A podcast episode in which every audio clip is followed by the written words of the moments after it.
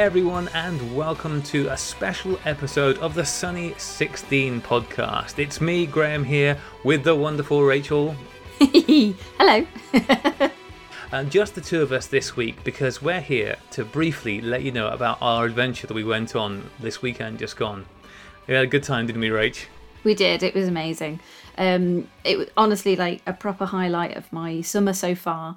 Um, was getting to go along to the um, uh, to John Whitmore's Dark Shed um, in the Midlands as part of the Warwickshire Open Studios um, program. Yeah, it was great. We hoped to have a lovely analog barbecue. Um, unfortunately, the weather had other plans. I did. It is British summertime. What can we expect? Probably that. Probably exactly what we got, I think, is what we would expect. Um, it was rather chilly, cloudy, a little bit rainy, but the sun did come out for possibly about eight minutes and gave us um gave us a show um and then went back in again yeah, not quite long enough, sadly, for the planned cyanotypes that John had hoped we'd been doing. I think he'd hoped that we'd sort of do some cyanotypes, do some um, solography. Uh, Yeah. Well, obviously not do much solography, just in a day, but you know, make some and um, uh, do some darkroom printing as well. And in the end, we mostly either ate food and drank or hid in the dark shed because of the weather. But those were both fun things to do. absolutely and lots of chat as well and i think that's the important thing um at one point there was a um, well, um, their poor sort of dining table was completely groaning under the weight of all the fantastic looking cameras that were there. I didn't actually get a chance to um, sit and have a little look through them and, and really find out what was there, but maybe you did, I think. Okay, so I saw a few cameras that were there, um, and when we sort of, as we're going through this, we can refer to some of the people who were there. Uh, unfortunately, I didn't get everybody's name who was there, and, and some of the names I did get, I probably forgot because I'm an ass. Um, but uh, cameras I did see. So um, Meredith was there, who uh, I can't remember what her Twitter handle is. Maybe you can remember, Rach. Um, but I'll find it. Okay. Sorry. Um, sorry. Um, but she had a beautiful uh, Polaroid 250, I think it was. Really nice. Uh, that was there. Somebody there had a Hasselblad. I don't know who was shooting with the Hasselblad. Might have been uh, Mark Hickford, who was also there. Um, What was si- Simon Forster was there? He brought his baby Rollei, you said. That's right. He did bring his baby Rollei. He also had his um, Sinar 4x5 camera, uh, which was very nice. I don't think he took a single picture with that, or indeed the baby Rollei, but he, you know, he brought them to show them off. Um, Hamish, Hamish Gill was there. I think he had a digital Leica. Uh, I suspect that that's what he was rocking on the day. Ah, is that what it was? Excellent. Yeah. Um, what else? We had Steve Lloyd, yeah. of course, from Chroma Camera. We had um uh we had Neil Piper, of course. Yeah, now Neil had this OM something or other, probably OM1 with him, and Steve. I think it was his OM one actually. Yeah. Yeah. What did what did um Steve bring? He brought a Chroma. He obviously. bought a Chroma, yeah, which I had a good play with. Those are those are really lovely cameras. Those Chromas. I went, Did you "Oh, get a chance man." to have a little look at it? I did. I had a good play with it. Um, yeah, Um, really there was an nice of Intrepid on the table as well, wasn't there? That right? There was an eight x ten Intrepid. Yes, that's Whose that was was that? John's. That's John's eight x ten Intrepid. His big boy. Yeah. Um, and Hillary uh, had bought with her um, some of the old cameras, the old plate cameras that she. I, think, I don't know whether anybody remembers, but she got in touch asking about whether it's worth getting these repaired. I think she's got the one of them repaired, and the other one is a real old. Um, uh, field camera, plate field camera kind of thing, which I don't think she'd even realised was a camera until quite recently because it was all folded up. I think she thought it was just a box or something else that Mm. was with plates in it because it was all beautiful and wood. And then it sort of opened and went, oh, it's another Oh. camera. It's a beautiful Um, camera. Yeah. yeah. It, it was her dad's quarter plate, wasn't it? One of them. Yes, that's right. yeah. I think that one she's actually got fixed up and working now. So Fantastic. Yeah. Um, and yes, there were some other bits and pieces. Dunstan was there. I didn't see what camera Dunstan bought, but I'm sure he bought something lovely. and um, was it Stuart, the other gentleman who came down uh, with Hamish? Uh, I think so. Yes. Yeah. And there were a couple of other gents there who I. Uh, uh, Richard, actually, I do remember. I got Richard's name.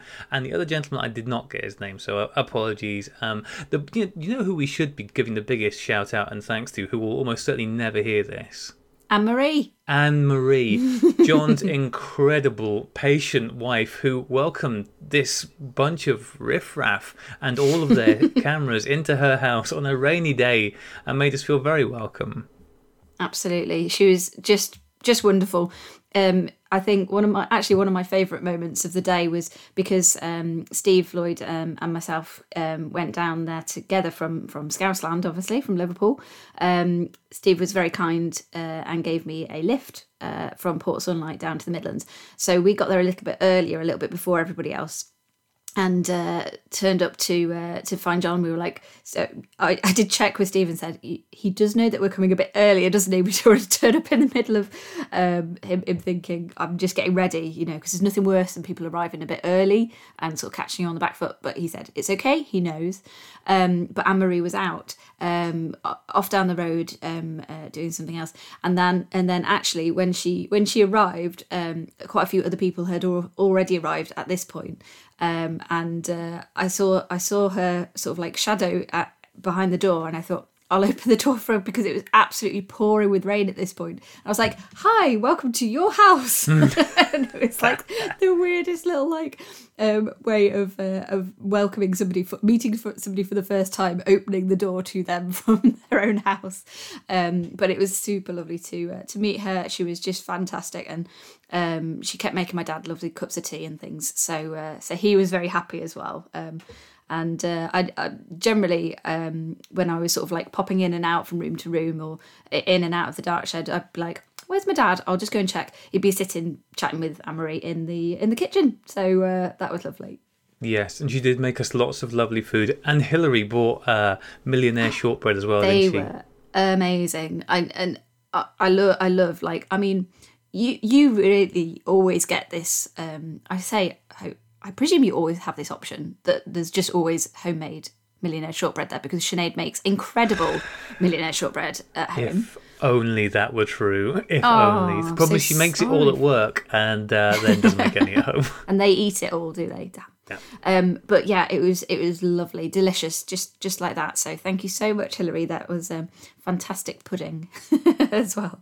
We're making everybody hungry who's listening to this, won't we? yeah. I'd say another thing that which I don't want to skip over. I'm not sure, Rach, you might have been in the dark room when this was happening, but we also had a special Skyped in uh, conversation. Well, I say conversation, it was more a conversation that from Dave, uh, David from the Danger Boys, who oh tuned yes, I in. missed this. Yeah. Yeah, he tuned in to chat to us a bit about the project, um, let us know how it was all going, and there was even um, a, a cut down version of the film for us to Oh. watch. Um, yeah, just it, it's very rough cut and condensed version, um, and basically just let them know that it's all going well, uh, but they could really still do with some help to get them over the edge there financially. So um, if you are able, uh, don't forget about Tanky Muck One Shot.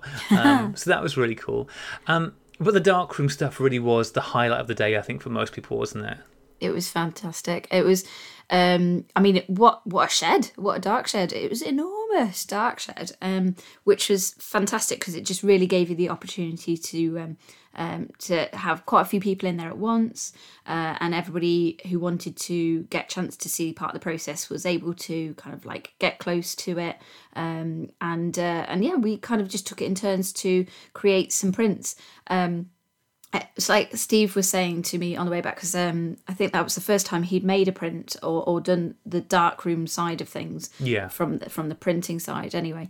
Um, he was just saying how uh, fascinating it was to see that actually the vast majority of the time um, goes into actually setting it up. I'm guessing um, all of the things in place to begin with, um, and then once you've got your shot, sort of shot your base um, print there ready.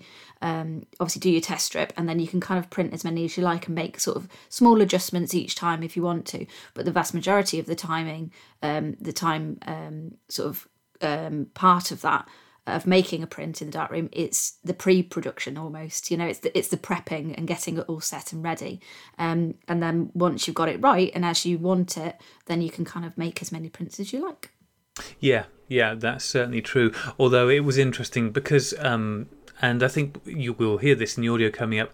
Um, the thing that John really sort of pushed was this idea of you know get the print actually where you want it to be, and I think this was a really important thing. It was it was interesting because I was in there when Steve was making his print. I think I turned up just as that started, and as uh, we anybody who's made a print will know this thing. When you first see a print come up, like oh my goodness, that's my picture. That's fantastic. I'm so happy I've done it. Uh, and John was very quick to go, well, have we done it? Is that actually you know what you want? And and Steve's like, oh yeah, I like it. It's great the way it is. But then they went a couple of steps further. They tried a couple of different iterations. Steve had to go at some dodging and burning, but as mentioned before, struggled because he's got very small hands. Um, It's not true. he said it. He said I'm struggling because of my small hands. I'm not uh, anyway. So small hand Steve did a few things, and so in the end, the print that he got was quite a lot better than the first one he got, which he was really happy with, and it just sort of shows that difference. So it was great having John going through that whole thing step by step to go from not just getting a print, but to getting a good print Yeah. and the print that really reflects what you want from the image. Um, and the, the nice thing is for anybody who's interested in any of this stuff, you had a go at printing, didn't you, Rach? And we recorded the whole thing. That's true. We did. Um, uh, so hopefully you'll you'll have had chance to go through and sort of tidy it up a little bit and make it a bit more listenable too. Because obviously it was recorded live, so it was just as we were as we were going, as we were actually um, we wanted some sort of step by step almost in order to help um, talk through. Uh, the process, and so that listeners who've maybe not had a chance to ever do this before get a bit of a sense of what it might be like to be in the dark room and having a go.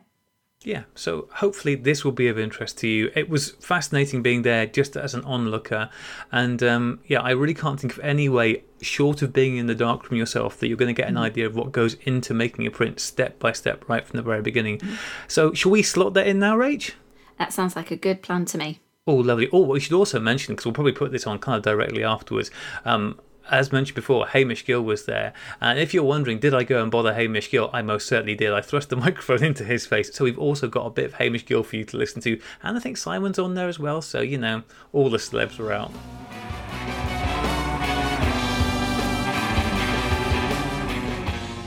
You've got your filter tray, but to adjust the aperture, you have to put, put your finger in. Not that, I can do that. Okay, thank you. Okay, so we are here in the dark shed of John Whitmore at this fantastic Analog Barbecue. Um, it's been far too wet to do any barbecuing today, sadly, uh, but we've had good food nonetheless. So it's me, uh, Rach is here, Hi, I am. and John's here. Hello. Uh, Rachel's dad's here. Say hello. Hello. There you go. We're all here, and we may well be getting joined by more people very soon because we're about to watch Rachel make a darkroom print uh, under the um, guiding eye of John here. So, what are you doing at the moment, John? Uh, I am resetting the easel from Steve, who's just done a print, and we're going to do an 8x10 print Yeah, let's give it a go. uh, from your 35mm negative. So I'm just setting the blade so you get a small eighth of an inch border around the edge of it. So, what kit are you using here today? Uh, oh, I don't know the name of the. I can see that we have the De Vere 504. There we go, enlarger. And this beautiful four blade uh, uh, easel, which is amazing. I can't believe all the amazing stuff that is in um, John's dark shed. It's just wonderful, isn't it? Like looking around and seeing we've got um, printer, uh, printer, what were these ones called again? Sorry, John. Uh, slot processors. slot processors, which I've never seen before or come across, which is great. that makes sense. um, and uh, yeah, it's just a fantastic space. You were looking at it before you, Graham, and saying, "Yep, some of the something like this would be amazing to uh, to build." Um, and we've watched Steve already this morning, Steve Lloyd, um, busy printing his Yeah. first pr- first print in the dark room, which is amazing. So, how long have you been building this dark room up for, then, John? Uh, I built the actual building last summer, but the stuff inside I've been collecting for about four years now, four or five years, mainly off eBay. Just wait till good offers come along. Um, yeah, I, I started out really basic, you know, like in the bathroom, shitty little enlarger, you know, um, doing everything in trays. But over time, just built up, realised where things could be more optimized or easier because I, I do a lot of printing. Um, so yeah, just watch eBay a lot basically for uh, for the cheap deals. Okay, so we're going to go through this process with um, Rachel's negatives now. So, uh, what size negative were you using, Rach? We've got a 35 mil negative. I shot these last weekend actually um, as part of the photo walk, the Film Wasters photo walk. Um, so I literally processed them last night and cut them. And so I've not seen them, I've not scanned them. I don't know what they're going to come out like. The usual approach, I guess, you might say. Um, So yeah, we're going to have a little look at uh, one of these I've taken. Uh, I shot these these on my XA, my Olympus XA, and uh, this one in particular was taken in a bookshop in Shoreditch, and uh, it's got kind of like reflective ceiling. So we thought that might be kind of interesting. Steve's, um, who was working on his print earlier, his his was shot in Liverpool, and it was like um, a a sort of backlit scene looking out of a window over the Three Graces in Liverpool. So we thought we'd try something a little bit different with this. His was also medium format, and so now we've got 35 mil, um, which has been interesting for John because he's had to reset everything on the enlarger, which I didn't realise. I'm so sorry, John. That's fine. Yeah. Okay. So, John, can you explain why why you've had to reset things because we've gone from medium format to 35 mil? So each format of negative, you use a different focal length of enlarger lens for to get I don't know how to describe it to get the relative distance between the enlarger head and your easel for common sizes. Okay, so if you wanted to do a massive print, you would use a different enlarger lens or a specialized like a wide angle one. Okay, so for a 35 mm negative, we're using a 50 mm lens. For the medium format negative, we used an 80 mm um, wide angle one because the different focal length offer different coverages for the different size of negative. So we put the 50 mm um, lens in and also attached a filter holder which goes underneath the lens to put in the filters for the multi-grade paper. So you can change the contrast just by changing the filter that sits underneath the lens. So that's the fiddly bit because it's quite a small lens and it's all compact into the machine. So, what's the first step then in going from no print to a print? Choke to death. Told you to stop drinking that fixer. He does have a really lovely ventilation system, actually, because it makes it sound like he's just choking on chemicals here. He brought us all to the film Analog Barbecue to poison us to death. um, but yeah, I was very, uh, very jealous of the ventilation system. It's nice, isn't It's it? good. Yeah. But, but we've made him turn it off because it was too noisy. So that's why we're now all going to choke to death on that fixer fumes. So the first step is to take the negative out of. Do you want some gloves? Yeah. Heaven forbid you should get dust on your negatives. I would never No, let that but happen. you weren't in here when this happened before, and he was very upset with Steve. Steve's negative was covered in thumbprints, fingerprints, and scratches all the way down it. And I just. You, you say that like it's a bad thing. Steve reckons it was experimental, so you know, you know I'm It's on a board nice with shot. that. It just it seemed like such a shame to have damaged the image. Well, it, it's been in an envelope, he said. I think. Right. Okay, well, uh, that that leads me to another question directly bearing on the problem that I occasionally have of the, like, what do you do? To, do you clean negatives before you print from them, and how do you do so? So as soon as I develop the native, I dry it in a dust-free environment. That that's key, and then I put it into store it into sleeves immediately, and only take it out if I'm scanning it or using it in the enlarger. So as long as it's dried in a dust-free environment, then the only dust you're going to get out can be blown off really easily. Um, so we're going to put um, Rachel's negative Yeah. into the negative holder now. Obviously, this is And then we'll judge how dirty or otherwise I know, Rachel's right? negative is. quite, oh, possibly. Okay. We can always tweak it a bit Yeah, once it's. cool. Just don't want to trap it. Okay. Okay. so when that's in the negative folder, then give it a quick blast of compressed air, which is actually just an airbrush. I like this. I have to turn it on first. so you can buy cans of compressed air, but if you're going to do it lots, just buy an airbrush. With the cans of compressed air, is there any? Because sometimes fluid can come out with those, can't Yeah. they? So, yeah, you don't get anything with that, but it's probably not as powerful. I don't know. But by doing that, these look pretty clean when I was looking at it earlier. Thanks. It looks it looks fine. Like you can hold it up at different angles just to see if there's any kind of surface dust on it. Um, I can see that you've got a fancy Durst UT 100 to dry your negs in. How did you dry your negs in the dust-free environment before you had your fancy Durst UT 100? I didn't. I didn't. oh, okay. It's a nightmare. good, good. Okay. We're glad that you have the same problems as the rest of us, John. That's good. Uh, bathroom, but like Yeah. the, the best alternative was just to do like dry them in the bathroom, develop and dry in the bathroom. I found because everywhere else without that, just there's no avoiding it. And then once if it dries with dust on, it's a nightmare. You have to like I've got a little brush. If the dust has dried on it, you can kind of very carefully get it off. But Is it this one? yeah, that's the one. I one. found it.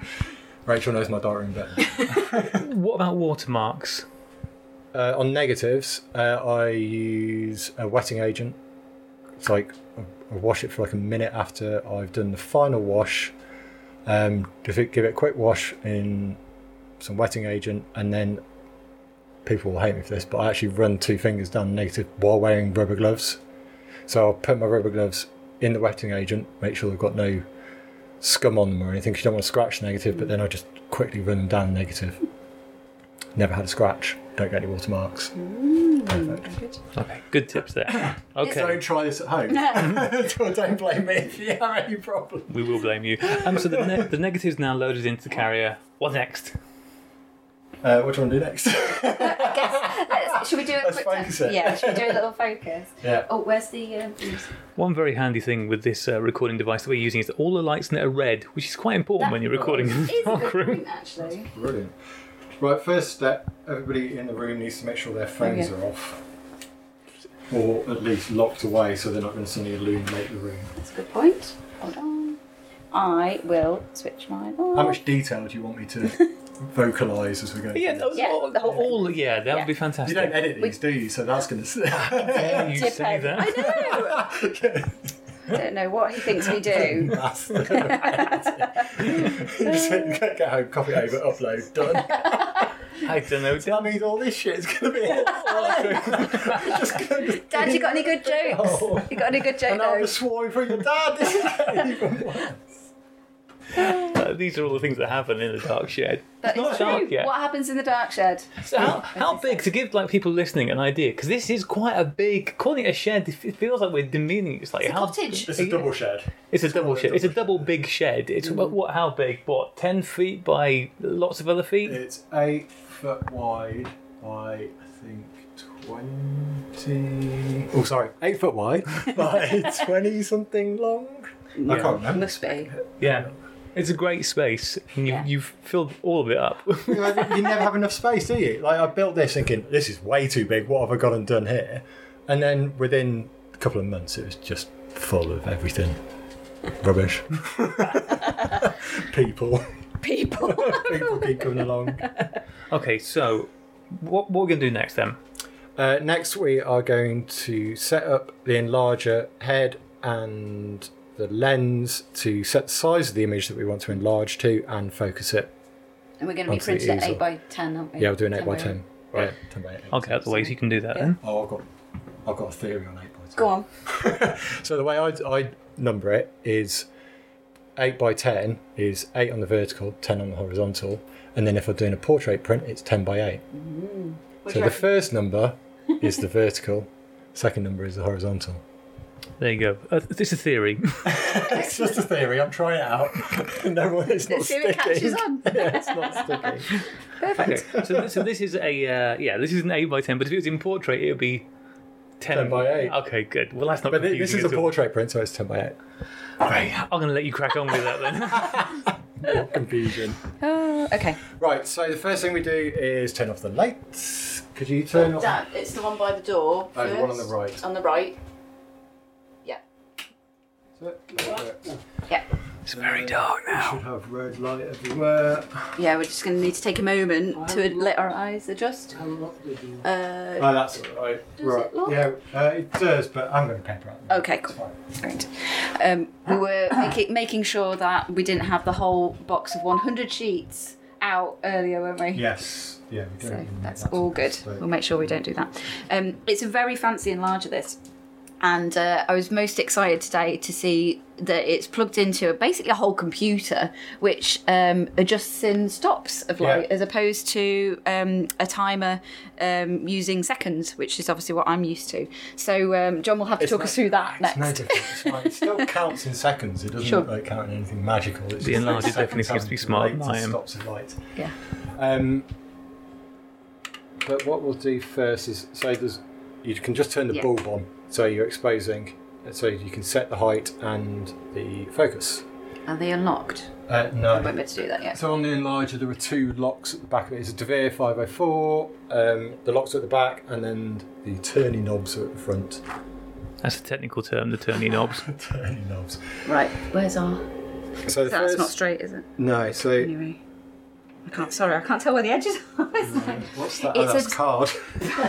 it's really weird being in somebody else's dark room and going, oh my goodness, where is everything? It's like trying to bake something in somebody else's kitchen. Oh, there we go. Someone at the door already. Come in! Right. So I was trying to get that. If I get that down the centre line. Hello, Steve. Sorry. Don't swear we're recording. Who is I it? mean, you'll do swear, I don't mind. Go bigger. Say you're lad, why aren't they? Cover the edges. Go bigger. So what we're doing at the moment is tweaking the size of the enlargement and the focus, and it's just a case of balancing between. Because every time you move the head, it goes out of focus, and then you move the focus, and you to find out what size it's at. so you're just working through the steps to get it the right size to fit I don't know if that's going to be in focus. the paper size. It might be the, the shot, because obviously I did this Oh yeah, in a. Um, we could maybe use the That- other one that I know is definitely. that looks out. in focus Do you there. So one of the reasons you picked this negative to do was because there was quite a lot of interest and contrast and stuff Yeah. in the picture itself. So you looked at it and went, oh, that'll probably work quite well as a straight print, as opposed to the I one don't that Steve, Steve Lloyd from Chroma don't fame, studied with me now. Now, Steve, the print you were doing earlier, you had, you know, areas you need to do some dodging and burning. Yeah, it's quite a wide range of kind of, pho- of uh, exposure Yeah. through the frame. Did you lock those? And that was your first print, wasn't it? It was. It was Yeah. amazing. It's like magic. You, Just, um, you, Steve, can you pull the Just light pull on, the please? mic for us. you, you And struggled a get bit with over the dodging and burning because you're very small hands. Yeah, thanks. Yeah. but um, yeah, well, how did you find the experience doing your first print? It was amazing. It's, it's something I've always wanted to try. So to be able to do it, it's It's just it is literally like witchcraft. It's, It's like, you know, developing film is one thing when you pull film up the tank and it, there's actually a picture there, but just to see just a little it come out of the, tray as it's developing was brilliant. Sorry, Was the process We'll go with this. much as you expected it to be? Was it more involved or? Uh, the basic principle was kind of what I thought Maybe you'll it's exposing light to the negative, but actually seeing it and seeing just how much is involved and kind of the, the, the tinkering with it, I think that I'd be here all day doing Yeah. one print. It was interesting as a third party observer, sort of seeing you go from uh, looking at an early stage print and going, "Oh yeah, that's nice. I'm happy with that." Yeah. And then John going, "Well, actually, no, we could do this, this, and this." I did Uh, one, oh, well, let's give it a go. That was And Yeah. Getting something quite different at the Definitely, Yeah. I think we, we said that, didn't we? That I think as, as a, a novice, you'd see the first one, and go, "Wow, that's amazing." I'm going to leave it there. Yeah. But there's so much improvement. Pardon? there's so much improvement you can make. That was John, not me. They're recording. They're recording. Um, there's so much improvement can be made back when you know what you're doing, like John, which is great. And, and the finished print was brilliant, so much better than the first one. But uh, no, it was great. So we- we've actually switched out negatives We now have. because Rachel um, couldn't get uh, take a picture in focus. Apparently, was that, was that the problem? That is the problem. There are a lot of problems. Yep. So that- like, that's focus quite an interesting thing because you can't, if you don't scan or you don't do a contact print, you go through that whole process, and it's not till then that you can see that the image is out of focus or it's got movement in it. Yeah. And sometimes you might not even know until you've done the actual print. Um, so I kind of do a hybrid approach where I always scan my negatives and then I use that as like a digital contact sheet to pick out which ones I'm going to print. Doesn't mean they're going to print great, No. but I find that as a good starting point. When you're looking for a good negative to print, particularly versus scanning, what makes for a good printable negative? Oh Christ, I don't know how to answer that. Um, Can't try. These are mean, Graham. Um, I, th- I think my answer to that isn't necessarily a, a technical one. Sorry, it's Oh, still yeah, sorry. locked. Um, it's actually about what the image is, because even if it's technically rubbish, like it can be out of a little bit out of focus. I wouldn't necessarily fully out of focus. It can be a little bit out of focus. Maybe there's some um, camera shake, whatever, but it can still be a great image. And there's something different when you've got a print compared to seeing it on screen, and you don't know that. I can kind of gauge it a bit, I guess, but sometimes you just don't know until you've got that print in your hand, and it just works really well as a print.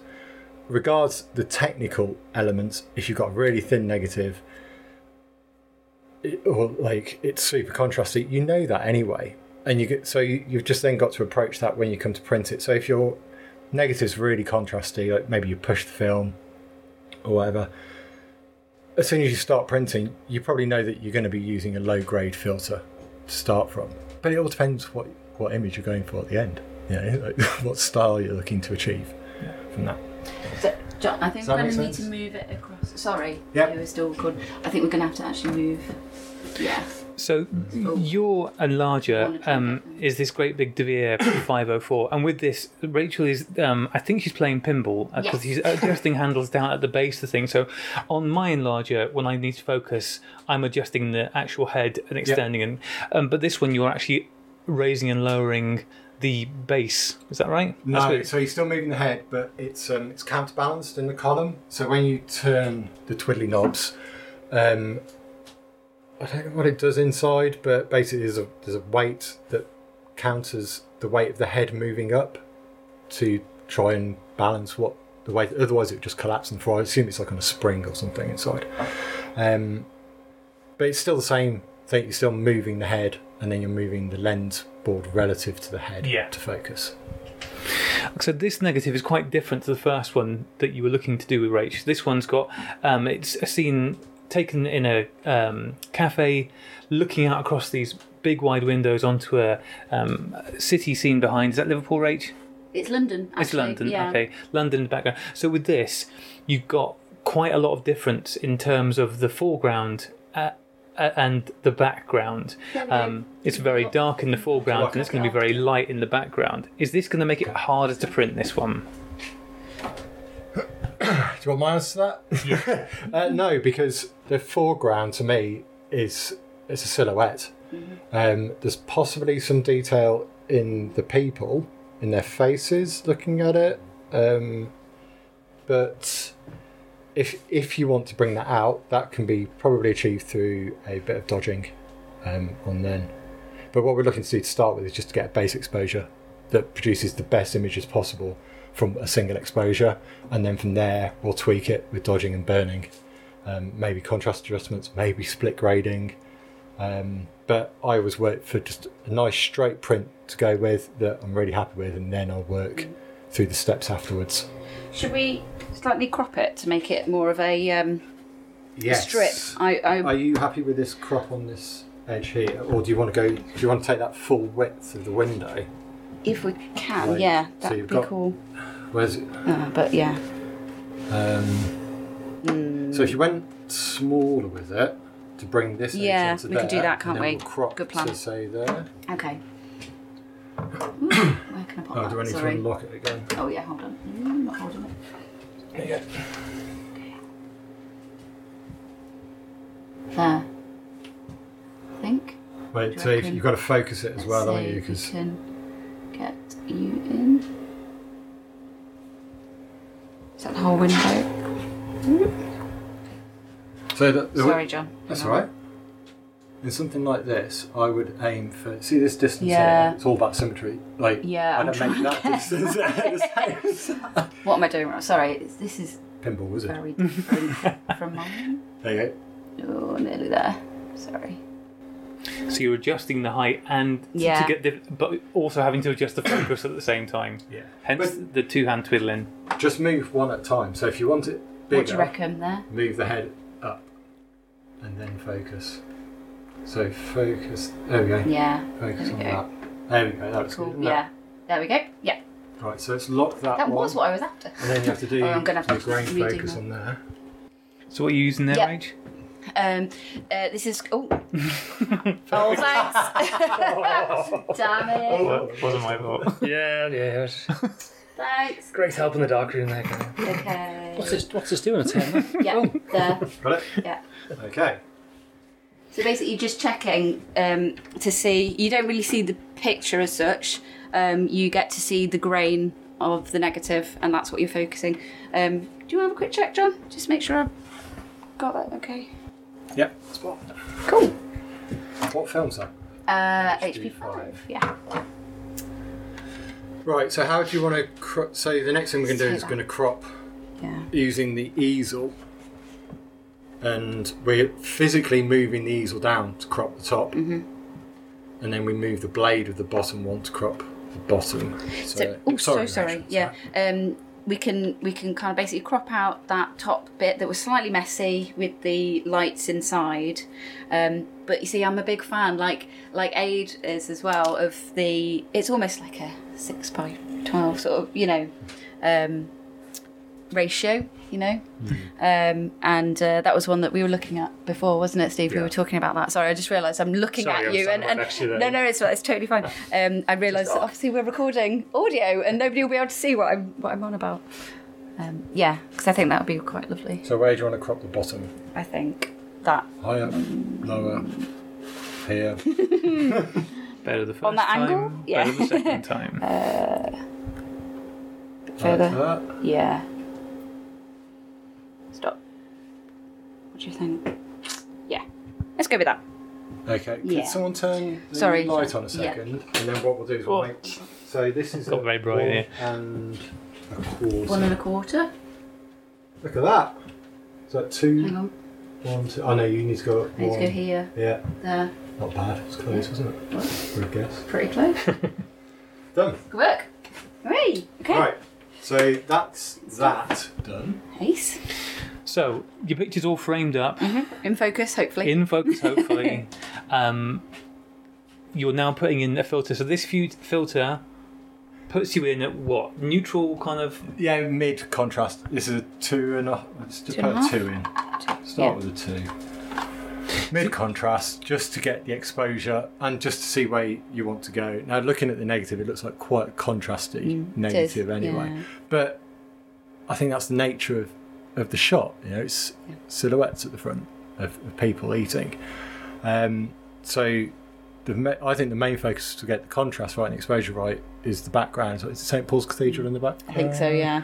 Um, so that's what I think you'd aim for, and then the silhouettes would be almost black anyway. Um, so that's what, what we're going to, but we'll start with a, a mid grade, see how it looks, and then we can always increase or decrease. It gives you movement from that point.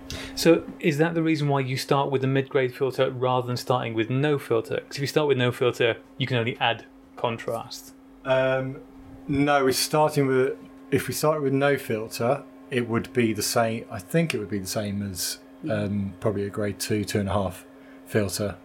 Because it has Anyway. in the paper, it has a, a natural default grade. Yeah. Doesn't it? Um, different papers. John's got lots of different kinds of papers. Who knows? as well. You've got loads of different kinds of papers, haven't you? That will give obviously a different effect depending on you know. Yeah, like there. contrast wise, most from what I've experimented with, most of like the Ilford paper are quite similar in how they respond. Like you obviously get differences how they look because like fibre paper looks completely different even with the same contrast level.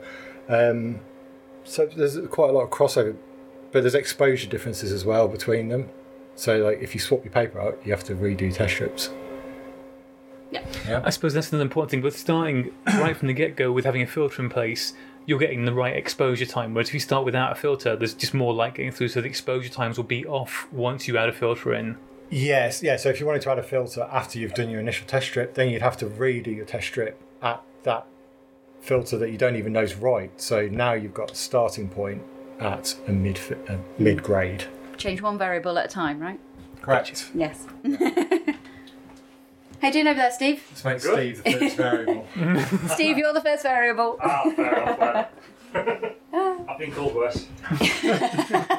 Today. Usually by you. Yes, it's usually by Graham. Small hand, Steve. You're not hard enough to do it. no. So, um, John, you're setting it as a, uh starting point of eight seconds. Is that correct? yes. So you always have like a base exposure that you start from. Okay, so why eight seconds? Uh, that's what I always start at. Fair enough. So, I think I read it on the internet about four years ago. Must, must be true.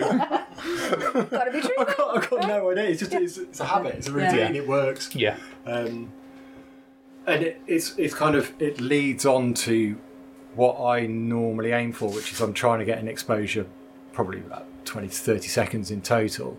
But it depends how much manipulation you want to do, like dodging and burning. Um, if you start at eight and you're thinking, right, I'm going to be adding time on top of that, then you've got Yeah. time to play with. Um, you don't want an exposure time of two seconds. You know, you've got un- unless you're just doing a straight print. Um, but I think there are even situations where actually it needs a minimum amount of time before the paper responds correctly. I'd have to look that up. And so, and so this this um, time of eight seconds. Uh, what what aperture is the um, lens that you're We're now just gonna adjusting check set that. So I'm going to put that at Do you hold f8. this? That'd be easier, won't it? Uh, just need to tilt it. It's a bit fiddly, turns out. it's because this big fancy enlarger, 35 mil, is clearly beneath it. Right, we'll start at f8, um, and that's just it's pure like not get. It's like an educated guess again. Uh, like at the height it's at, um, looking at the negative, f8 for probably we're looking at 16 seconds would be my guess. So we'll start at eight seconds base, f8, see where we're at. Do you find there's much difference um, in terms of the different film stocks? Uh, do you find that some film stocks you're always going to have to add more time because they're just thinner eggs by nature? Um, no, no. It depends on the nature of the image, if you've under overexposed it, how you developed it. Um, it's always going to be within a ballpark unless you've got really thin negatives or really dense negatives. It's always going to be. Cool. Do we need lights off now? Uh, right, you're okay with the get the test strips out there, yeah? Are they cut already? Uh, They're cut. yeah. Some. think- See, Yeah, I've there's some got four in there, yeah. Yeah. Is that the There's your card, Cool. and then we put it on test strip mode. go and then if dark again. Use the foot pen. Oh gosh, where's that? I don't know. It's, a bit, Hang on. it's like a sewing machine. Your leg, isn't it? Your? All right, Steve. Oi, oi. All right. Such a cheeky. Ah, so, um, So that, that torch, you press it twice. Ah, of course. Um, don't point it at paper because actually it just exposes It will still expose. Yeah, so I just use it to keep my kind of night vision in my eyes. So if I put the lights on all the time, my eyes are constantly like, open, ah, close, this is open, close. horrible. Yeah. Whereas if I'm using a little torch, Yeah, I've, I've been using uh, a head torch. Um, I've I have no electricity in my dark room at the moment, so uh, one head torch is all I have to do anything. has it got um, a red light on it? Yeah, yeah. That, otherwise, it would be quite disastrous. And have you done a test exposure to see if it exposes the paper? Let's say yes. Yes. Laura, So it's really like if you get if you have a piece of paper and you put a coin on it, or just get a little test strip, put a coin on it, and point your head torch at it for say five minutes, or even less than that, just to try it out, and then develop it.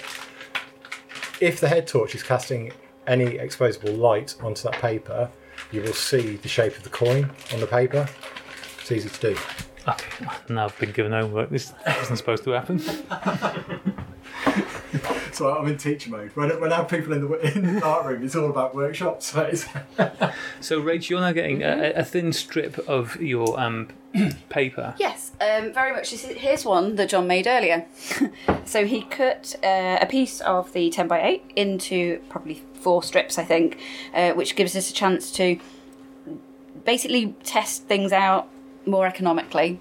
Um, so we have a single strip here, and you can tell which way up um, it needs to go under um, because using the red light, you can see where there's a slight sheen on this one. So that's really useful because this particular kind of paper, you can actually tell um, which side's got emulsion on, uh, and that is obviously what will uh, the side that will react with light. So that's going to go under the easel. She says. Hopefully, is it just a push down, John? uh, so you don't. Or where do you want? Yeah, you don't actually. So if you, I would say there. I, t- I put the easel down because you don't. Okay. It's not actually going to hold it, is it? Oh yeah, of course not. So if you put the whole thing down, and then I'm trying to find the edges. where was a good spot to put it? That's. I'm gonna go. So what we should have do- done is pre-plan on the image where we were going to put the test strip, where it had like a good range of of tones um, that we wanted to produce a test strip over. As is, we've kind of done it blind. Yeah. And it might end up being just over the silhouette area at the front. It might be. We'll give it a whirl and see. Um, so, um, so on the test strip mode on this particular timer, Yeah. will are we going to give me eight seconds as a starting point? Yeah. And then will it? Sorry, do I have to do this with my foot? I can't remember. Yeah, so to you do, do one- the next lot. one click to do my foot. steps. do the eight, Yeah. and then You put the card over the Yeah. first mark, Yeah. click again, Okay. does the next one, All right. and so on. Hmm. Exciting. I'll Okay. All right. So first, first eight are just as they are, ready to go. All right. Good. It's just a quick click. That is perfect positioning of the test strip. Told you. And remember, when you're Yeah. moving the card over, don't actually touch the paper. Yeah. Because it will move the paper. Good point. Okay. Okay. So do I click again for one more? Yeah. Yeah. Just a single click. There Ah, you go. okay, cool. Then move. Yeah. Click. Oops. Ooh. Sorry. Move. Then click. It's so fancy. This Takes a bit of hand-eye coordination, doesn't it? it does. Yeah. right. I think that's, that's what Okay, we're going to get out. of Cool. Let's give it a go, eh? Okay. So uh, next step, John. What's that. next, step? Next step? we're going to put the test strip into the developer tray. Which is Ilford Multigrade Dev, mixed at 1 plus 9, which is a 60 second development time, I think. Okay. and Or blackcurrant not flavour. 30. And blackcurrant flavours. All right, I'm going to pop it in. There we go. So I just did the test strip from uh, one end, and um, uh, John also has some tongues, so he's going to use those to make sure that uh, the whole test strip is actually covered uh, with the developer chemical. And you can see that it's starting to appear. How was the experience for you when you did yours, Steve? First awesome. time, wasn't so, yeah, it? it is like magic. It's amazing seeing it come out. All right. So, Steve, uh, you are actually currently in the process. uh, We'll, we'll talk about this in the future, I'm sure, but you're currently in the process of um, developing wet plate holders. Dry plate. Dry plate. Okay, dry plate. I'm sorry. 50 50. Yeah, with, with Jason Lane, who Yes. um, hopefully again we'll also speak to at some point.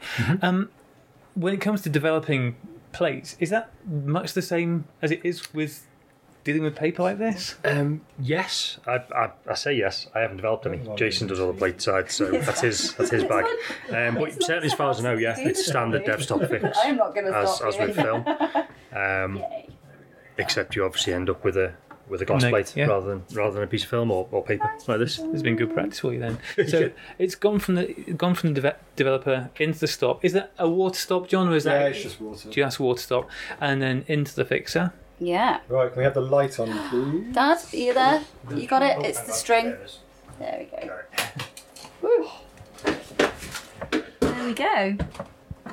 Right, we're in the fix. Oh, uh, there's another Oh, yeah, light put actually. the light Sorry, on Dad. the right. It's the, the one on the right. So John's putting on his surgical gloves now, doing an inspection. Some ASMR glowing. I think you're thinking of um, S and M, not SMR. Okay, so you've got your test strip here. So what are you looking for when you look at the test strip? Well, what would you look for?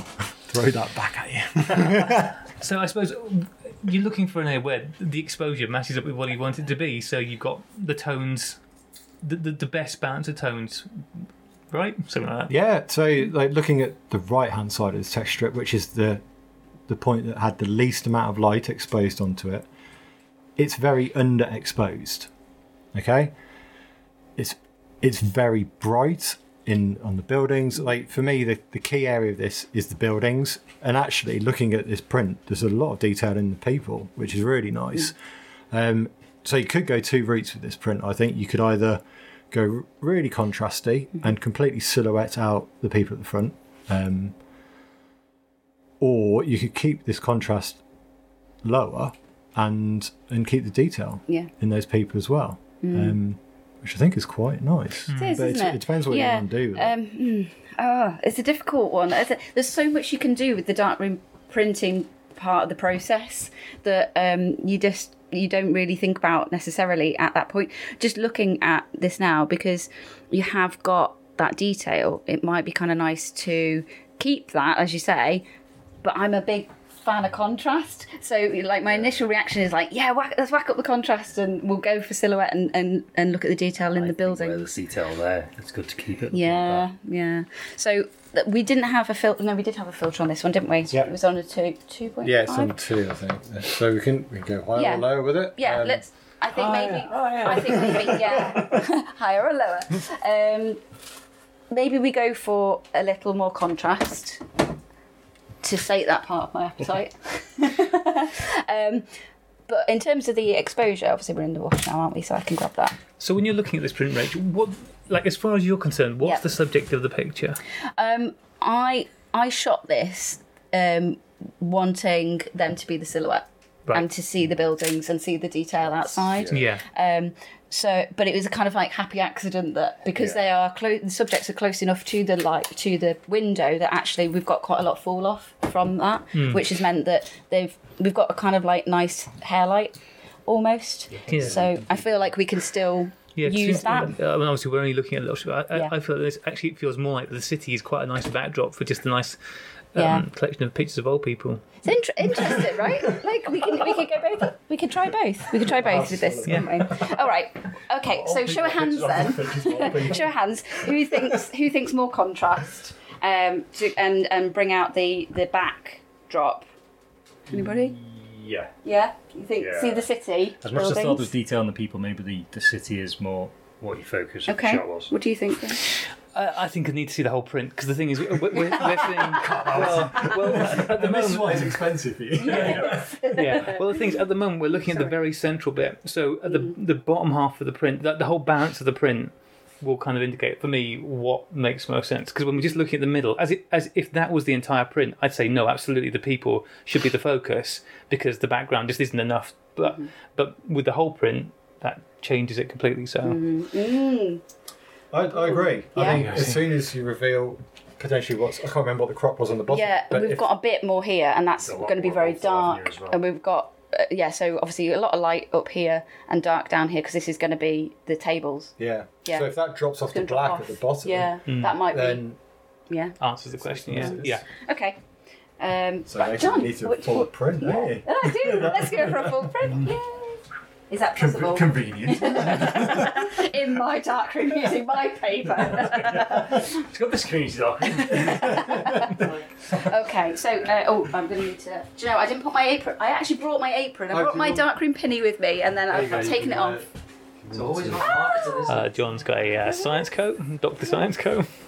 It's filthy. I would- Anyone of Oh, thanks, thanks so much. Perfect fit for Rachel. Perfect. Yeah, Rich. Right. Legs All right. off. So you always wear a, a coat? Or a I usually wear my uh, apron, yeah. So that I don't know with uh, stuff all over my nice clothes. So all of my posh I've, I've got nice clothes. That is the thing, John. That's what I never worry about. Swoosh. You see, today I was coming along to a lovely barbecue, and you know this is my holiday, so I thought I'd wear a nice dress and everything. It's got pockets in, so it's still practical. um, but yeah, I normally would wear my uh, my apron. I brought it with me because I'm good. All right. This is turning into a completely different podcast. Fashion tips for the dark room. Hamish isn't in here. Where is he? We said different in pitch black. All right. So, um, So hold on, did Hang you on, want to go do on. it at the same contrast for comparison? Can we put? Oh, hold on, we didn't actually pick which. Oh yeah, we, should, we didn't. Oh, sorry. I'm still. recording, aren't we? We put Professional light back on. broadcaster. back away. Light on, Sorry. please. I open the lid. Did you? We didn't. I did, but I'll put So it back. Don't worry. The main thing we didn't do was pick which step of exposure from the test for a point, everyone is that's a the good most point. important God. part. The reason it's so bright over here is because that didn't have much exposure. So it only had eight seconds, didn't it? Yeah. And then we did it in Uh, stops. stops. Of Quarter, course. quarter of a stops. Not. Stop. But so the, you can't actually see where the Mm, one. separation is. There are six steps in total. Okay, the computer says there are six steps okay. that we did. So if that's six, five, four, three, two, one. No, probably Mm, six, bit more. five, four, three, two, one, ish. Up here. Yeah. Yeah. Actually, which is what you said originally, isn't Yeah. it? Look at you. It's like you've printed this one before. Well, actually, it's, it's been more than twenty. Bit, yeah, well, you said 20, didn't you? I think? So what? This is what's interesting. This is exactly the That's same same time as as Steve's. Steve's. Okay, so everything is set up to be around Yeah. the same sort of times and exposures based on size and paper. You, know, you can everything's around the same sort of timings. That's the way it's all been developed, like created. I assume is the sensitivity of the paper. So you're always are hitting sensible times for your exposures. So you're not having to leave it for minutes. Yeah. You're not having to leave it for like two seconds and try and do your whole dodge and Yeah. with that as well. Okay, awesome. Right, so we're So going to go is- for a full size print. Thank you very much. Thanks, guys. All right. So you've got glow in the dark stickers on loads of stuff. I take it that's not a problem. Far No. too low, lu- lower luminance.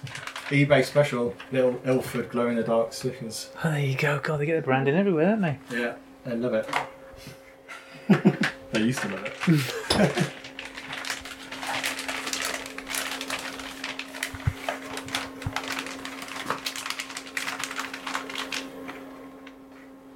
Sorry, just trying to grab a few edges. There we go. Sorry, Graham. Recording. Okay, there we go. So, making sure it's the right way up again. Um, actually, John, you had an interesting little tip for that as well, didn't you? Because obviously, some of the papers you can't see the sheen. Oh right, so I, I don't know if this is right. Something I found out, and don't do this on prints that you're actually looking to use. But if you wet the your thumb and stick it onto the paper, then the sticky side is the exposure side. But most papers you can just hold up to the light and see a bit of reflection on it. Is it just pressed down? Is that right? Is Yeah, it going to be in the right place? Oh, second. Let's I don't know sure that- that's. Yes. Yeah, that feels good. It does. Okay. Oh, yeah. Cool. Great.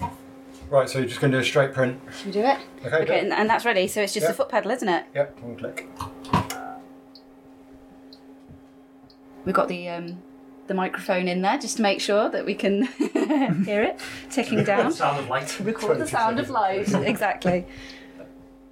Yeah, excellent. Um, and did we put? We didn't put a filter in. We didn't change the filter, did we? It has a filter in, Yeah, but it we is, didn't yeah. change the filter. No, that's Yeah. that's right. Yeah, so we're just going to go with that because change one thing at a time in Yeah. order for us to be able to see whether this works, and so that Graham can give us his opinion on Which is the only one that full matters, print. yes. Right? there we go. So that's now exposed. I'll try not to drop it on the floor. We'll pop it into the dev. So, there we go. Crap. Oh, sorry, didn't quite. That down. I didn't put a time on. Here we go. One, two. So when I when I first started doing this, like and I was reading up about, I, I did it years ago at university, but I can't remember that softly. um, when I started reading up on it again, and I was reading through all like, oh, it's got to be in for exactly sixty seconds. The way you slide it, way you slide it in is quite important. But there's all these like technicalities about stuff that you need to do. It's like you must use a stop. It must be in for sixty seconds. Just have a go. You know, like it doesn't have to be in for exactly sixty seconds at all. No. There's there's so much flexibility. It like try leaving it in for five minutes and see what happens. You'll soon realise why not to leave it in for five minutes. But there's no need to panic when you get to your sixty second mark and think, oh, I've got to get it out. Like it's fine. One of the things that I know when I first started printing um, that it can be a tendency to do is um, you see it changing and you see it going dark faster than you're expecting, Yeah. uh, and you want to snatch it out. Um, should you pull? Should you pull deve- um, the paper out before the t- before the sixty seconds or however long? No, it is? no, no, no, no. Let, like leave it in for the minimum amount of time. Sorry, that sounded a bit. no, no, no.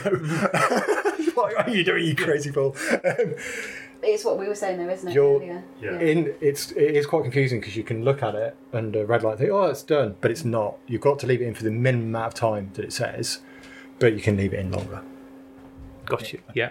And again, um, it, if you if you take it out of the de- developer too quick, um, because you're thinking it's done, it's not replicate. Uh, you can't replicate that necessarily. So you could do that, and and then if you take it out, you don't know exactly how long you've left it in there. So again, it's trying to make sure that you're keeping your variables to a minimum. Um, it's the same with temperature so like it's different with lith print though. Something like lith print, isn't it? uh, okay Yeah. like Sorry. with, like these these chemicals it's like you can have it Uh, like the temperature doesn't have to be what do they say 20 degrees is hmm. it? It doesn't have to be at all. Like obviously, if you really want superb consistency, then your chemical should be at 28. You should be doing it for exactly 60 seconds if you want exact consistency across all your prints. But the reality is, if you're not printing and you want to, and those sort of things are putting you off because you think it sounds too complicated, how am I going to get it to 20? You don't have to worry about it. Like, It's a good point. Get a tray, it can be 10 degrees, you'll see the print appearing with your red head torch. And you know, we've it's got quite a lot warmer in here since we've been in here hot toast, talking. It's Steve's hot body. That's what's doing it. Clearly. Can you put the light on? Uh, Dad, could you grab the light? Thank you. It's great having my dad here. Thank you. Hey. Oh, that works hmm. well. I'm surprised how I much like detail's that, kept down here. yeah. That's brilliant. I like that And the back. because it still gives me a little bit of detail. Like we can still see that there's like mm-hmm. expressions and things, but it's mm-hmm. got enough contrast, I think, for me to feel happy. That's Is really it done? We're done on the first print. That was easy one. It's easy this lark, isn't it? Right? no need to worry. No. And you don't have to worry about me get blasting through your, your box of print paper. 50 sheets later, it's still more No, it's not quite there. Let's see it Dad, do you want to come have a look? Yes. So we've got all the detail in here. I mean, you could you could play with that. You know, you could you could bring bring it out a little. You Yeah. could expose it for a little bit less and put a put an extra contrast filter on. You know, couldn't you? but you? you're not far off with Yeah. your whites to your blacks, are Yeah. you? So you're not too far off. You, I like this. as Martin knows his stuff. it comes, it swoops in. Thanks, Fountain of Dad. knowledge. What do you think? I think it looks fantastic. I like that? Um, Yeah, a really nice print. How long did that take? What, 25 minutes? I don't know. Yeah. Time is but um, that's a good point. That's a great photo. Thank you. And like, it just looks amazing printed as well. I, I think I've seen that image Yeah, on- on, on like, Just your my website Instagram. something. Yeah, I think. And no offense, but it, it kind of just passes you by. I think digitally, Yeah. whereas in print, it just looks incredible. He's like, I just got to love that. isn't? That's a nice uh, How you all doing? part of cat. hey, Michelle, where's the Pixl-latr? What's that dead cat in your hand? it's my pet. I call him Fredo. Do you want to see it? Have you got it with you? Yeah. Let's go see the Pixl-latr. This ain't no professional. Oh, it's lovely. Okay. Oh, thank you for having me. Amazing, thank you very much. Cheers, Mel, before he comes to gravel in. There's a lot of very fancy cameras on this table. You'll see. You'll see why it doesn't work. so that's supposed Very to nice. that's supposed to lock in there. So this is the bit that's the most not worky. So that's Okay. supposed to slot in there, and it doesn't. Ah. So You're because it's injection doing one more molded, you've got two you're, tool. You've got a, uh, a, if the tooling is made up of two pieces. watch There's the back part and the front it, so you part that a swishes gist of what's together, and then the plastic is injected into those Okay. two parts Yeah. that, are, that are together. If you see what I mean. So you get a split line, which is essentially that's the front part of the tool, that's the back part of the tool, and that's the split line between the two parts of it. If you see what I mean. Yeah. But to get a, a piece of injection molded plastic out of a tool, you have to have a relief angle because else it will get stuck in the tool. If you see what I mean. And where the, where that split line is determines the angles of those that relief angle. Yeah. The relief angles are the wrong way round for what we need them to be for it to work. so the guy who made the tooling didn't. He he looked at the CAD and interpreted it, not understanding the entire, essentially not understanding the entire Right. What it how it's supposed to work. So as it's worked out, as I say, not only are the relief angles wrong on here, they're also wrong on here. So there is literally no way That that will sit in that there. that will sit in there without it pop, popping out because it's the relief angles are the polar opposite way for round to what they need to be. Is it fairly easy to sort out? I- Is it as easy to think, oh, just do it the other way around? Or not? Basically, what they've got to do because you need because it's such a small piece of plastic. You can see it if you hold it up. You can see Yeah. that, relief angle's that way and that's that way. yeah. What they're going to have to do is essentially make it so, and that's the opposite direction. So what they're going to have to do is make it so the relief angles are Yes, I can, can see, see it, yeah. quite clearly what you're talking about. yeah, Yeah. yeah, yeah. So and I could see this, and that's why, funny enough, I felt like I was the only one in the room that was panicking when I when I went to see the second tool. I could see that it was that way wrong, and I was saying to Richard, I was like, "Well, the the, the chamfer's the wrong way round, so it's it's wrong." And he's like, "You- "You know, it'll be fine, it'll be fine, it'll be fine." So and so I didn't then didn't put an update out on the Kickstarter for a week because I was like, I'm just going to hold off until I have the meeting with them. And then I took it to them and put it in front of them, and they and sent one down to Clive, and Clive was like, Yes, the it's all the wrong way round. I was it's and I was like, Yeah, that's that's that's that's what I said.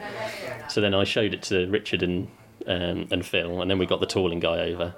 And basically, what they're going to do, or what the, we've got to do, the, we've got to make the adjustments to this first, and they're going to make the they're going to remove the relief angles because unfortunately because it's a small thing we, they can rely on the shrinkage of the plastic to release it from the tool Yeah. so that means that we can have completely vertical so that can be vertical so we're going to adjust that first then see how well these fit in once that adjustment's been made Yeah. and then once that adjustment's been made and we see how well we fit those fit in then we come back and adjust these based on the outcome of that if you see what i mean so unfortunately that's like five or six weeks delay that I wasn't another five or six weeks delay that we weren't that we weren't expecting. But I was in for, on this occasion. I mean, it was a three and a half hour meeting that I was there with them where we were talking about this, and it got to the point where I was convincing them to take more time Yeah. Because they, uh, Phil was like, "Well, you know, what if we did it this way? If we did that, we can speed it up." And I'm like, "Look, just let's not fuck with it. Let's do Yeah. it right. Let's get it as it should be. So if we need to do that tool first, then see how that works, then do that tool. Yeah. Let's take that extra time. Yeah. Because the thing with without going into too much detail, the thing with injection molding is that you can you you can take more metal off the tool, but it's a lot more difficult to add metal back onto the tool. Yeah. So you have to make adjustments that involve removing metal, and you don't want to get to the stage that you've removed too much. So that's why. You're still loving it then? Well, it, the funny thing is, is it kind of yeah, because Absolutely. even though it's even though it is really like it's it, it's really hard and it's quite stressful because I've been re- like super transparent on the Kickstarter. Like, basically nobody's having a go at me anymore. But Everybody is just is being really not basically being nice Yeah. and saying you take the you know take as long as it takes to get it right. So I've not got the stress of people having a go at me. Um, well, there's a few people, but basically, I haven't got the stress of people having a go at me. So I've got the time to actually enjoy it, and it is enjoyable. Yeah. It's um, it, I'm learning about things like injection molding, which I wouldn't Oh, yeah. have known anything about. Who wouldn't want to learn about Who injection wouldn't want molding? exactly? But it is it's it it it's interesting to be doing something like this. Yeah, it's it's it's so close, isn't it? It's Yes. so close, and yet for fractions of a millimeter so far, Yeah, yeah, yeah. it's looking really good though. It's looking really Oh, good. I mean, I can pick. We've, we, I mean, the meeting we had, we were picking it apart completely, and the, the it's got to the stage where we are, you know, we're looking at things like I don't know if you can see here. You see, this is the join mark. So the the material, plastic material, goes into the tool from here and here, goes around the outside, and it meet the, the liquid plastic Yeah. essentially meets here, and you can see where there's a line there, Yeah. and then you can see this kind of shiny bit, and that shiny bit is where air is escaping. So they can do something to. They can put like a little gas, like what do you call it, a little hole, so air can escape. So then that will prevent that Yeah, shiny bit. And then there's little bits, like there's a little knobbly bit there that they're going to rem- like they're going to get rid of, and I can't remember. There's a whole bunch of other little tiny little tweaks. So I know because because we've got to the stage now where we're at, as well as looking at getting the thing. I know it's going to be fine because as well as make as, as well as having the conversa- conversations about getting these bits to fit, we are also having the conversations about these tiny little details Yeah. that don't really yeah, matter much. And everybody around the table wants a product that looks good. Yeah. I mean, this this is going to be something that is going to be hopefully um, made and sold for many many years to come, isn't it? I mean, at the end of the day, it's Hopefully. it's ch- quite likely going to become a, a one of the staple pieces of kit for a lot of people who are digitizing negs. Yeah. Well, I mean, we're all wait, we're all waiting impatiently for it. Yes. it's safe to say. Oh, it's really good to see it coming along. I didn't expect it to be a year. You're, it's a Kickstarter. You n- nobody ever expects it to be as long as it takes. No. But you're nearly there now. Well, Yeah. it's good to see, you, Hamish. Whilst I've got you here, Hamish, and you're on mic, um, will you judge the uh, next round of the Cheap Shots Challenge for us? It's people. We know how much you love people. How many hours do you need to have me on for? Oh, I I mean, it will be an hour and a half of your time well spent. Yeah, I'm sure I can do There that. you go. Seems we've got the Pixl-latr question out your way, you can safely come on now. Yeah. And you are the most people. We were going to ask you to do it for the fashion round. I got shouted down on that one, so I mean, I don't know enough. why you, that, you know, very Yeah, no, I mean you can tell the way I dress. I am, you know, the peak of exactly, exactly. peak of style. Oh, lovely stuff. We've got a lot of fancy cameras on the table here today. Whose are all of these? The the, the, the dickhead that bought the digital's me. And what, what camera did this dickhead bring? That's Pentax MX. Very nice. Mine. That's yours. Okay, so I haven't met you, sir. Who- I'm Chris. Pleased to Hi. meet you, Chris. Hi. Um, Simon, Simon Forster, what did you bring with you today? Did you bring a 8 by 10 Seems no, unlikely. Seems no, no, no. There's a Sinar just outside as I'm pointing so everybody can see on the podcast.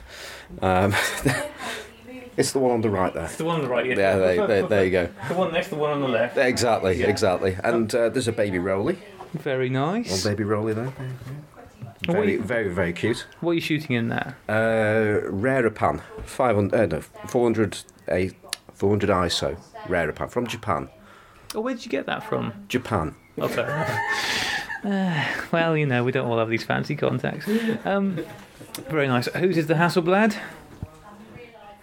It's not, it's not mine. No, it's not mine. I can't believe you haven't honed in on this yet. Oh, that's very nice. A Ricoh teleconversion. Whose is that handsome beast? look at that. That's This a piece is- of plastic goodness. This is the this is the this is the piece of quality um, point and shoot. You're currently experimenting with for 35 mm. yeah, yeah. That, I- that M was taking the mick out of me for on the the one when we met up in the pub. Well, how dare he? I've seen. Uh, I, These have got absolutely the, the lens in this is absolutely fantastic. It's just the rest of it is a lump of horrible 80s. Yeah, I saw. I, I've never seen this camera before, but I did see randomly that piece, this sort of clip-on teleconversion lens for this point-and-shoot camera. But it was for a Fuji one, so I'm guessing there Hmm. must have been a time when there are a few of these. Uh, Yeah, yeah, yeah. Ricoh did loads of them. You can get they do one for the the the, the hole that clips on and holds a filter uh, like it's a, just a filter thread. yeah, But I haven't got that for this. Very nice. So a review upcoming for the uh, 35 mmc. No just I've actually reviewed the camera before. I'm just reviewing this piece of shite stuck to the front of it. Why do you do this to yourself? I, you could ask me that question about most things that are to do with. Yeah, true, true. Yeah. Do you want to hear what it sounds like? You ready? Yeah. That's a good noise. That is a good 80s noise.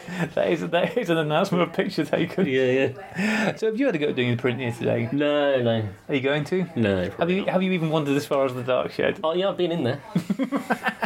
I looked in there, loads of stuff. I don't know what it is. But cool.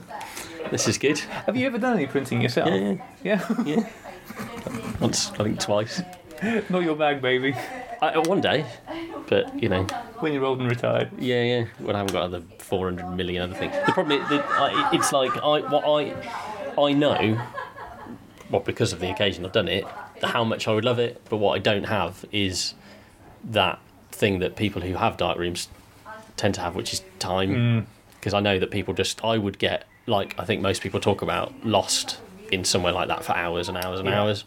And I haven't. I just don't. I'm not at a point in my life where I've got the time in my life to lose that much time in doing doing something like that. So I just, you know, I, it's something I. I know when I did when I have on the occasion uh, on the occasion I have done it, really really enjoyed it. Um, I've done a, I did a day in a dark room for AG. We had a, uh, like a you know learn how to be in a dark room day, which was really good actually. And then I did a little bit of contact printing like, years and years ago, some pinhole thingy that I had, and thought it was ace on both occasions. But yeah, Yeah. I think that's the one thing, isn't it? John was talking about the fact that you it it is very easy to start printing. Like you you can fudge your way through a lot of it, but the one thing is that it does take time. You can't do any of it quickly. No. It is not it's not a fast process. You can't go, oh, I've got 20 minutes, I'm going to go in and bosh something out. It just doesn't work like that. No, no. Still, eh, it's fun. Even Yeah. though the weather today is horrible.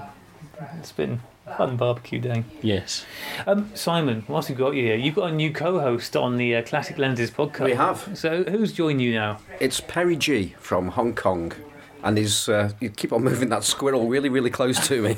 I, I should, for the listeners' benefit, they should know that we spent some of our precious, precious coffee money on this fantastic um, wind deflector. Basically, it, it looks like we've given our recording device a Tina Turner wig. I think that was your description, wasn't it, Amy? Dead cat. A That's what dead cat. them. Yeah. Um, and it looks great, and I think it makes us look much more professional when we thrust it in people's faces. I like the fact that it's a, it looks like it's um, looks like it's been bleached like blonde, and then it's growing out. Yeah, we, we, we literally looked for the most ridiculous ones we could find. There was there was found it. another one in the range which was orange and black, kind of similar thing, but that wasn't going to be here in time. So we went, oh, we'll just go with blonde and black. You know, it's it's a good look. So anyway, sorry, Simon. No, no. Well, we have Perry G, and uh, he's actually got an article out in on 35 MMC as we speak. Yeah. Um, because, uh, because Perry was out with his X Pan and his uh, M6 and his 35 millimeter Biogon. Because I have to talk lenses, because that's why you talk to me about lenses. Um, I talked to you at all. no, no, because you have to. Because I'm standing here.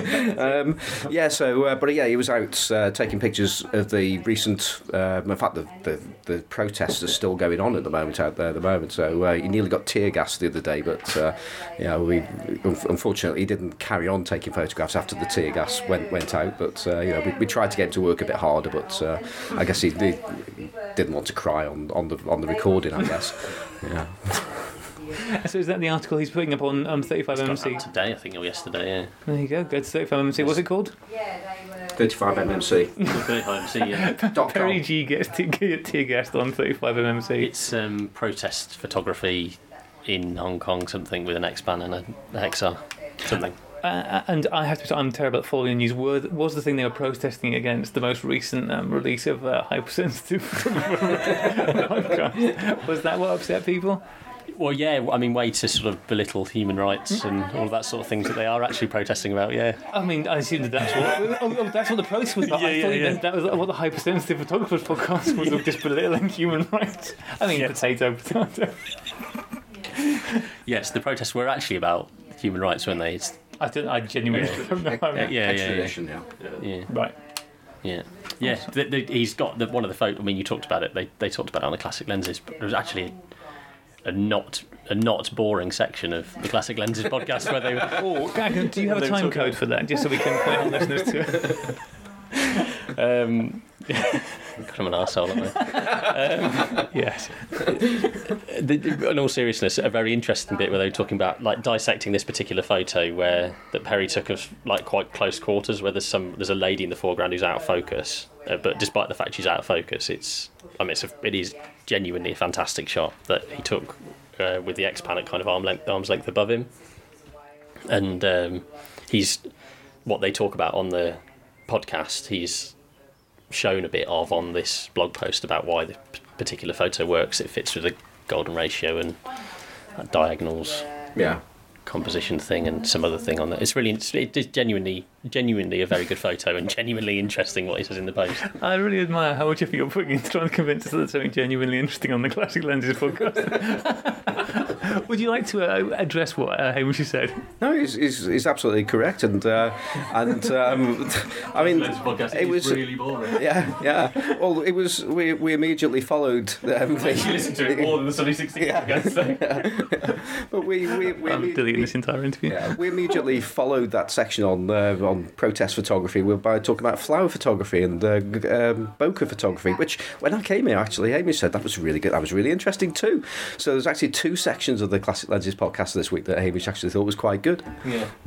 Well, there you go, listeners. Two, two, two, two diverse things. Two, two bits which were not, not deadly boring, as Hamish put it. What a, what a wonderful endorsement. And my, my podcast actually, of course, is better than everybody else's here anyway. So I, to be honest, it always amazes me that that keeps going. And, um, it amazes me that it keeps going. People listen to it. I mean, that's the that is the ridiculous thing. I mean, lo- l- like quite a lot of people listen to it. I, I just it just baffles me. yeah, you, Em, Em's mum, Em's mum's friends. Em's mum's friends, 400 times. Yeah, well, you know, there's no accounting for any common sense. Oh god, right. I'm gonna turn this off before we offend too many other people.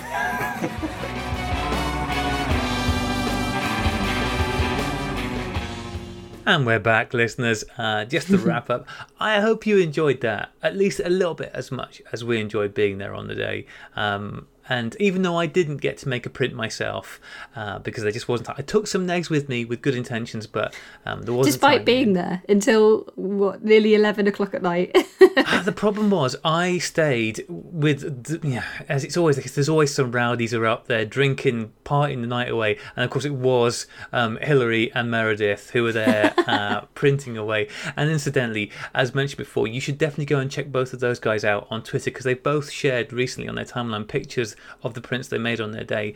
Um, and I we found they're there because we're good. We had a break. We found it. So you'll find Meredith at Merry Mayhem, M E R R I, and then Mayhem, as you'd expect. Um, she made her prints actually, Rach. You weren't there, so you wouldn't know this from the negatives from some New55 um, uh, instant film. so you know, with that stuff, it's the peel apart, and you get a negative and a positive. And she made these prints from the negatives, from that. So that was really cool. Having That's incredible. Yeah. How, how did you um um how did John put those into the um negative holder? Did you just use a larger larger frame? Yeah, because they're four by five size, so um, Okay. had a, a perfect holder for that. So that was quite a nice, easy one. And um, and Hillary, she made her prints from these old negatives, as you mentioned before, from her dad's camera. Um, they were weird sizes. I don't think we ever quite decided what size they were. I, I think they must have been six by something, maybe six by four or six by. Um, Some kind of medium format. Yeah, so you did have to use a, a bit of tape and um, optimism to hold those in place, but uh, they really came out really nicely as well. Some really lovely prints uh, from both of those people, so do check those out. And you also reminded me, Rach, about something else during the break. Do you want to tell us what that was? Um, was it about the um, blog post from Yes, Analog Wonderland? Yes, post, okay. I was suddenly thinking, what did I say during the break? Um, yes, so um, Analog Wonderland, Paul from uh, Analog Wonderland had uh, um, been in touch with John um, Whitmore at the Dark Shed and asked him to put together a um, post from his experiences of running the Dark Shed uh, and I think specifically our film Barbecue uh, event. So uh, they should that post should be going out today as well, along with I think probably photos that Steve Lloyd took. Uh, uh, and maybe some that Hamish took as well as like digital f- shots from the day, quick snaps from the day. Um, so if anybody uh, would like to go and have a little look at that, I imagine that will be also getting posted out today on Thursday. Yeah, and you listeners, you should go and look, if for nothing else, but for the fact that in not all of the pictures, but in an awful lot of the pictures, you'll see our microphone with its new gonk hairdo. Oh yes, Um, that's true. uh, which is great. It's popping up everywhere. Uh, I would, uh, I think our microphone needs a name with that hat on. so if you want to send in your net submissions for a name for our microphone with its fun hairdo, it's pretty great. Uh, Oh, we're I very like that pleased with idea. We when we yes, we should um we should give it its own little name tag or something. Yeah. that'd be brilliant. Yeah, so uh, you know, get, get get back to us on that one, listeners, and, and check out the blog post to see exactly what it looks like. You won't be disappointed. It's the coolest looking microphone ever. Makes us look way more professional. Um, just want to finish up by saying a huge thank you to John and to Anne-Marie for having us. Um, if you want to go and see the exhibition that sort of Yes. kickstarted all of this, uh, it's running for another week, is it, Rach? Yeah, so um, if you go to Warwickshire Open Studios, um, that will basically tell you all about um, the whole um, project, if you like. So it's warwickshireopenstudios.org for that. Um, it's basically where a whole bunch of artists, 300 artists apparently, and uh, there are 151 different venues for this summer's event. Um, basically, they open up their studios, they open up their homes, their garages in John's case, their dark sheds, obviously, um, and uh, and kind of let the public come in, come along and actually have a look and see what independent artists, makers, creators are doing in Warwickshire.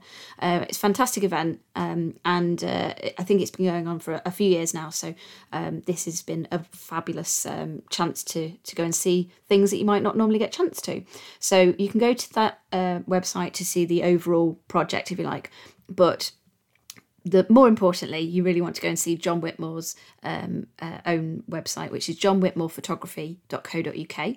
And on his blog page, uh, he's got a post about the Garage Gallery, as he's called it, um, uh, which says, In what's been described by my partner as a modern day miracle, I've cleared out the garage and converted it into a gallery space for the open studios. So there we go. Um, he has a gallery exhibition um, up there, uh, which show uh, some shots of Sri Lanka and also of Coventry, which is uh, the um, local city to him, um, and uh, just generally have a fantastic time chatting to John about darkroom prints and and uh, his lovely lovely work. So it's on between June the fifteenth and the thirtieth, um, and I believe that the the gallery itself, and I'm sure his dark shed as well. Um, the public open for that is Friday, Saturday, and Sundays between ten and five. But you just need to email um, to um, ask for a private view so that he knows to be in and make sure that the kettle's on, basically, or Anne Marie perhaps as well. yeah, and his pictures really are lovely, and of course they're all, home printed because John does color printing as well as black and white, which is a niche art. So exciting, isn't yeah. it? It's just beautiful to see. I really love his work. We actually bought one. Um, my dad, uh, actually, bless him, treated me to one of John's prints. Oh, that's so he lovely. bought me um, bought me one of his beautiful prints, which I have literally sitting here um, behind behind my laptop that I'm recording um, through at the moment. And uh, yeah, it's a lovely reminder from the day. So uh, well worth going and um, and purchasing something. And I think that's another really important thing to say just before we finish up that um, you know being able to do this kind of thing it's just polite, isn't it? You know, go and buy just a postcard, just a card. There's a, a sort of campaign called Just a Card, and it's about the idea of actually um, there's a lot a lot of work that goes into making these fantastic pieces of artwork and we have to show how much we value it otherwise it won't be around. So you know um, fifty for a postcard i think it is um, starting price. You can't grumble at that can you No, mm. you certainly can't. You certainly can't. Actually, one other thing that I'm just going to toss in here at the end because I nearly mm-hmm. forgot about it. If listening to this show has inspired you and you think, oh, you know what, actually, I really would like to have a go at doing some darkroom printing. We had Ian Fleming on the show quite some time ago now, a few weeks ago, and um, Ian had an enlarger that he wanted to find a new home for. Now, we never got anybody getting in touch with us about it, so I'm going to give this one last shout out before it goes on eBay or to a darkroom somewhere. Um, so, Ian has got a 30, a Meopta 35mm enlarger with a safe light and an easel and a lens, so it's like 90% of the setup you need for a simple darkroom, and he's happy to deliver within reason. So, that's kind of like the, the southwest of England. But you know, I'm sure we could figure things out. People can move around. But um, if you, like I said, were inspired by what you've heard, and hopefully it's made you realise that actually just getting started is really easy. Making it, I've made darkroom prints. I'm a bona fide idiot. Therefore, you can do it. Drop us yeah, a line. It's a good point. Good point, actually. Like you don't really need that much to set up a dark room. Um, I, I mean, I've set up temporary dark rooms in a maintenance office, in a bunker, in a library. Um, you know, in um, in a barn. so it you really it doesn't need that much in order to make it work. Yeah, absolutely. So if that's of interest to you, if you think you could find a good home for this, then drop us a line here and we will forward that on to Ian. Um, and that will do us for this week. You can find us, as always, at Sunny16 Podcast on Instagram and Twitter and Facebook. And you can email us, whether it's with requests for Ian's Fine Enlarger or just to let us know what you thought about the Darkroom Adventures or your own Darkroom Adventures at Sunny16Podcast at gmail.com. Uh, we will play you out with the wonderful music of Rachel's band Roja uh, and pro- from the album Promises I Should Have Kept, uh, which is available on iTunes, and Spotify, and Amazon, and wherever the very finest of music is found. That's right, isn't it, Rach? Absolutely. Thank you so much. And we will be back on Sunday with another episode of Backing Paper. So until then, listeners, goodbye. Goodbye.